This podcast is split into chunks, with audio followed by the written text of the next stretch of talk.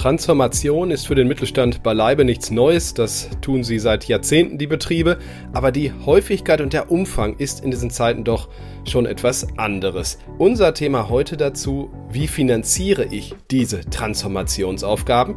Und das besprechen wir mit jemandem, der den ganzen Tag nichts anderes macht, außer Unternehmen dabei zu helfen. Falco Weidemeier ist mir gleich zugeschaltet, Global Head of Turnaround and Restructuring Strategy bei Ernst Young, EY auch kurz genannt. Ich freue mich.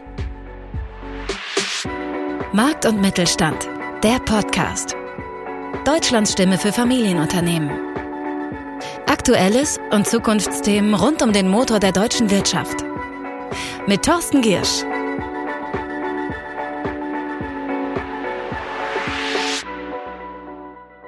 Das Unternehmen zu wandeln, den Wandel zu gestalten, die Transformation hinzubekommen, ist natürlich eine personelle Aufgabe, aber kostet vor allen Dingen auch Geld. Und wie man das hinbekommt, das besprechen wir in dieser Folge. Mein Gast heute ist Falco Weidemeier. Er ist Global Head of Turnaround and Restructuring Strategy bei EY. Grüße, Herr Weidemeier. Hallo. Schönen guten Morgen.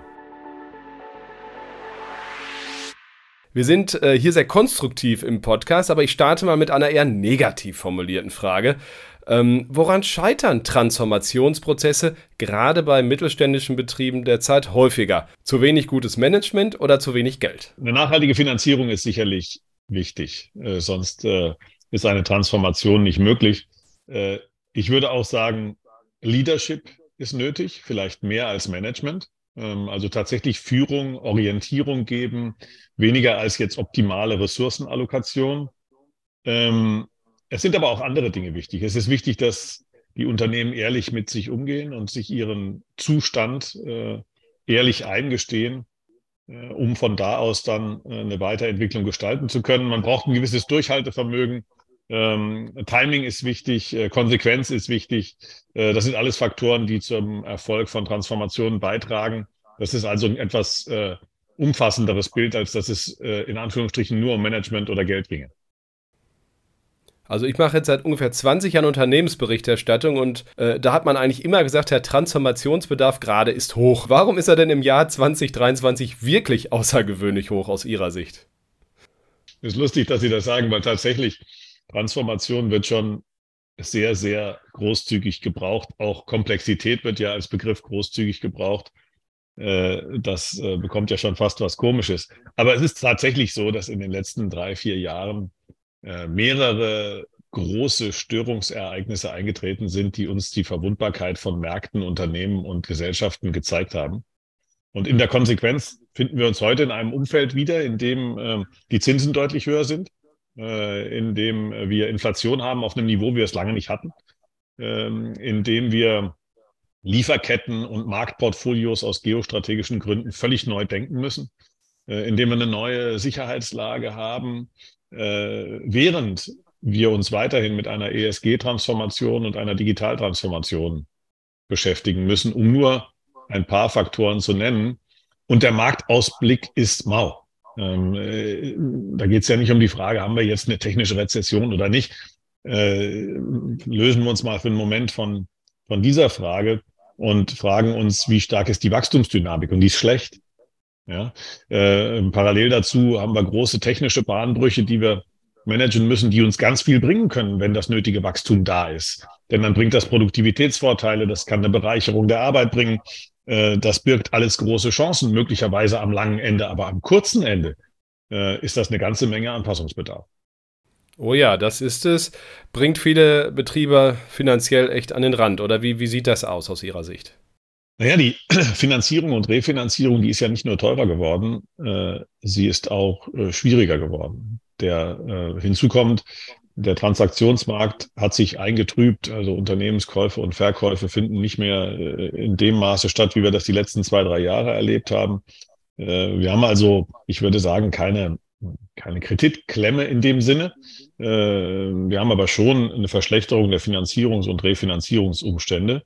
Und das belastet Unternehmen. Manche Geschäftsmodelle führt das an den Rand, denn sie sind groß geworden in einer Zeit, in der Kapital im Grunde leicht verfügbar und ziemlich billig war.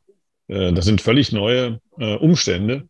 Und vor dem Hintergrund muss man sich fragen, äh, als Unternehmer, wie finanziere ich in Zukunft? Wie wichtig ist auch Innenfinanzierung?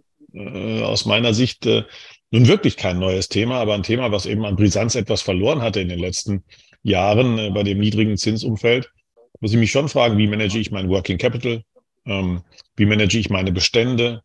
Äh, wie manage ich auch meine Kostenstrukturen und meine Vermögensstrukturen? Wie stelle ich mich möglichst leicht auf, um in diesem schwankenden Markt äh, nicht nur die Transformation finanzieren zu können, sondern eben auch robuster zu sein. Äh, das sind die großen Herausforderungen, die ganz handwerklich aus dieser Situation resultieren, die wir ja, das ist ja eine große Herausforderung. Man muss die ja mal so langsam von der, wie soll ich sagen, von dem Abendessen-Reden-Niveau runterbringen und muss das mal in die betriebliche Realität überführen. Was, was muss ich denn jetzt wirklich anpassen und wie bezahle ich das? Ein besonderer Faktor ist vielleicht mit steigender Tendenz ja auch das Thema ESG-Berichterstattung. Viele Finanzinstitute wollen natürlich oder müssen zum Teil auch von den Unternehmen genau erfassen, wie nachhaltig agierst du und richten natürlich die Kreditvergabe auch ein Stück weit danach aus, oder? Sie, EY hat ja jetzt auch viel damit zu tun, mit dieser Testierung ein Stück weit. Sehen Sie das als besonderen Faktor auch mit steigender Tendenz in den nächsten Jahren für den Mittelstand? Ja, absolut. Also das ist ein Thema, das äh, ist jetzt gekommen, um zu bleiben, wie man so schön sagt. Äh, es ist kein neues Thema. Wir hatten das verschiedentlich schon in den letzten, mal sagen, 20 Jahren äh, immer wieder in der Diskussion. Es gab Unternehmen, die Vorreiter waren. Es gab Kreise, die sich gebildet haben. Es gab viel akademischen Austausch. Und jetzt ist das eine Realität geworden, aus meiner Sicht erfreulicherweise. Es ist überfällig, dass wir Erfolg in Unternehmen neu definieren und ökologische und soziale Faktoren hinzunehmen und äh, so ist die Realität auch geostrategische Überlegungen mit äh, hinzunehmen und womöglich auch den finanziellen Erfolg eher im Sinne von langfristigem Wert als im Sinne von kurzfristigem Profit definieren. Das ist jetzt alles leicht dahingesagt. Das ist eine große Entwicklung und auf dieser Entwicklung muss man die Geldgeber mitnehmen und das ist kein leichter Weg. Und die Unternehmen, die sich in ihrer Branche als erste vorwagen, haben zumindest empfunden mal zunächst Nachteile weil sie, weil sie ihr äh, Geschäft zumindest in der Empfindung zunächst mal erschweren, bevor sie dann mittel- und langfristig große strategische Vorteile daraus ziehen werden. Aber äh, es gibt sowas wie so einen empfundenen äh, Starternachteil. Deswegen ist da viel erforderlich, um das hinzubekommen. Und es ist eine, Ver eine Verknüpfung auch aus äh, ESG-Berichterstattung, also Zeugnis davon, äh, was man Gutes tut, aber auch tatsächlich einem unternehmenspolitischen Umdenken. Jetzt haben wir die Herausforderung sehr klar. Kommen wir dazu, was Mittelständler tun können. Also was sind denn Möglichkeiten, um eben möglichst gut an Transformation zu finanzieren? Also Transformationsfinanzierung ist ja immer eine Mischung aus, aus äh, wie jede Unternehmensfinanzierung, aus, aus der Innen- und Außenfinanzierung. Äh, die Außenfinanzierung aufgrund der gestiegenen Zinssätze äh, erfordert vielleicht etwas mehr Risikodiversifikation als in den letzten Jahren ähm, auch etwas mehr Offenheit vielleicht gegenüber neuen Finanzierungsquellen. Wir beobachten seit einigen Jahren, dass neben den Banken, die ja große Mittelstandsfinanzierer sind und sicherlich auch große Mittelstandsfinanzierer bleiben, äh, alternative Finanzierungsquellen entstehen sowohl auf der Eigenkapital- wie auf der Fremdkapitalseite äh, aus der Fondsszene, die durchaus interessant sein können. Gerade in Sondersituationen kann das äh, eine Alternative sein, ähm, um dort ein, ein möglichst äh, gefächertes Portfolio von Finanzierungsquellen aufzustellen, die auskömmlich und nachhaltig sind. Und dann ganz wichtig, ich muss sicher sein, dass ich äh, aus meinem äh, äh, aus meinem Working Capital und aus meinen Kostenstrukturen das Maximum raushole, weil alles, was ich da raushole, muss ich nicht fremd für teures Geld finanzieren. Wenn ich jetzt sage teures Geld, dann muss man das auch nochmal relativieren. Das ist teuer im Verhältnis zu den Kapitalkosten, die wir in den letzten Jahren hatten. Aber es ist jetzt nicht teuer im historischen Vergleich. Da haben wir auch schon ganz andere Niveaus gesehen. Und möglicherweise äh, könnte sich diese Zinserhöhung auch als ganz heilsam für die ein oder andere Investitionsentscheidung erweisen. Deswegen das nochmal vielleicht zur Einordnung. Aber ich muss trotzdem sicher sein, dass meine Kostenstrukturen so niedrig und flexibel wie möglich sind äh, und dass ich eben mein Working Capital gut manage, keine unnötigen Bestände habe, äh, dass ich ähm, meine Verpflichtungen gut manage, dass ich äh, meine Forderungen äh, auf eine gute Art manage, um da einfach keinen Finanzierungsbedarf aufkommen zu lassen, der eben deutlich teurer geworden ist als in den letzten Jahren. Welche Möglichkeiten können künstliche Intelligenz und andere Technologien spielen, um, naja, das äh, Finanzierungsthema gesünder zu gestalten?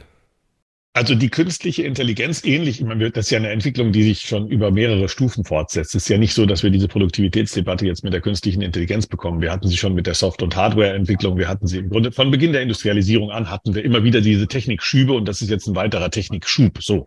Der wird höchstwahrscheinlich genauso wenig das Ende der Welt bringen wie die anderen Technikschübe und der wird höchstwahrscheinlich am Ende der Entwicklung mehr Wertstiftung und mehr Beschäftigung und mehr Wohlstand oder Wohlfahrt bringen, ähm, wie die anderen Entwicklungen auch. Aber es ist jetzt erstmal ein Anpassungsprozess, der ähm, womöglich äh, schmerzhaft wird.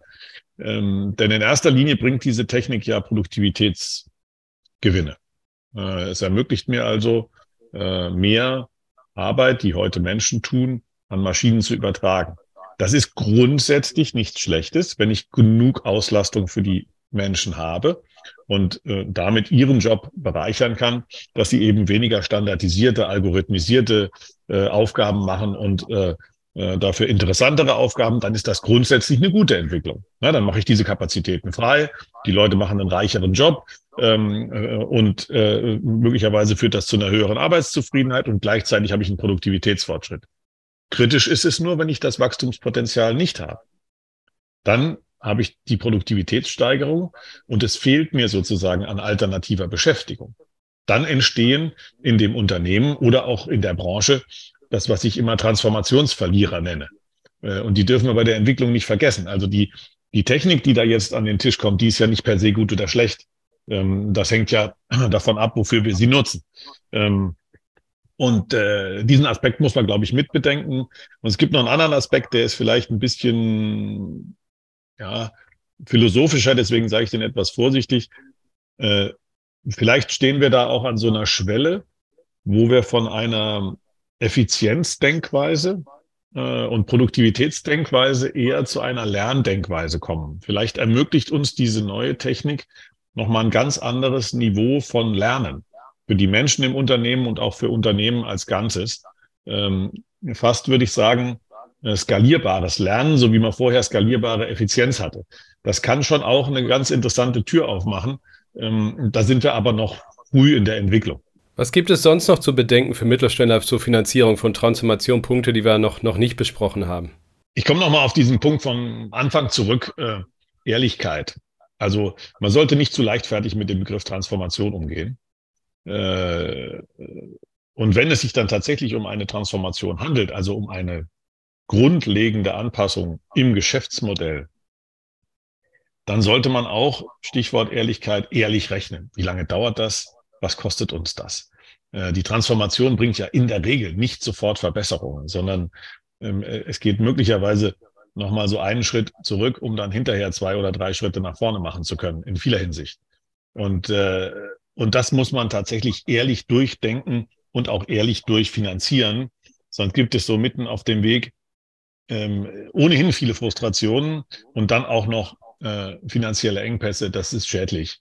Ähm, man muss dann schon konsequent äh, sein und ehrlich mit sich selbst und das über diesen Zeitraum auch durchziehen und wahrscheinlich auch geschickt kommunizieren. Mit der Ehrlichkeit gehört das ja auch dazu, weil natürlich sind Menschen auch manchmal veränderungsavers und wenn es dann noch ums Geld geht äh, und man vielleicht andere Sachen nicht finanzieren kann oder bekommt, naja, ne, dann, dann muss man schon als Chef äh, die Leute bei der Stange halten, oder?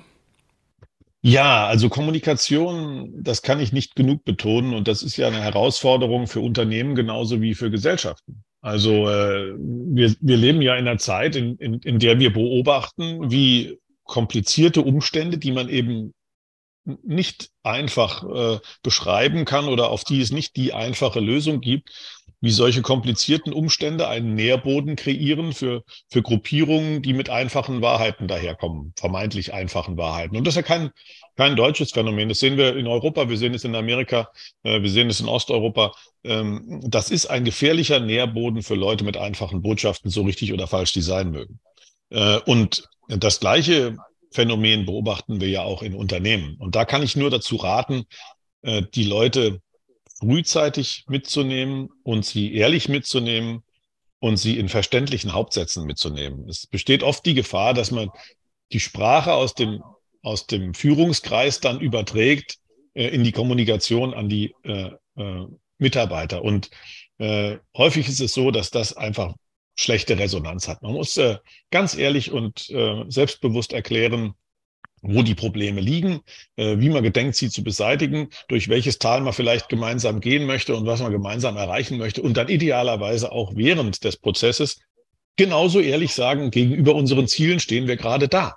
Also wir lau laufen gut oder wir liegen ein bisschen dahinter aus folgenden Gründen. Deswegen arbeiten wir jetzt noch daran. Ähm, also eine Transformation gegen die Menschen funktioniert nicht. Sie funktioniert nur mit den Menschen und äh, sie muss ihnen frühzeitig und immer rechtzeitig äh, auf eine verständliche Art vermittelt werden. Ähm, und äh, zurück zu meinem Anfangspunkt, äh, dass diese Herausforderung haben wir gesellschaftlich wie unternehmerisch. Ein gutes Schlusswort. Volker Weidemeyer von EY, vielen Dank Ihnen. Vielen Dank auch Ihnen, liebe Hörerinnen und Hörer, fürs Dabeisein. Ich sage wie immer, bleiben Sie gesund und erfolgreich. Bis nächsten Freitag. Tschüss. Das war Markt und Mittelstand, der Podcast. Wir hören uns nächsten Freitag wieder auf markt- und-mittelstand.de.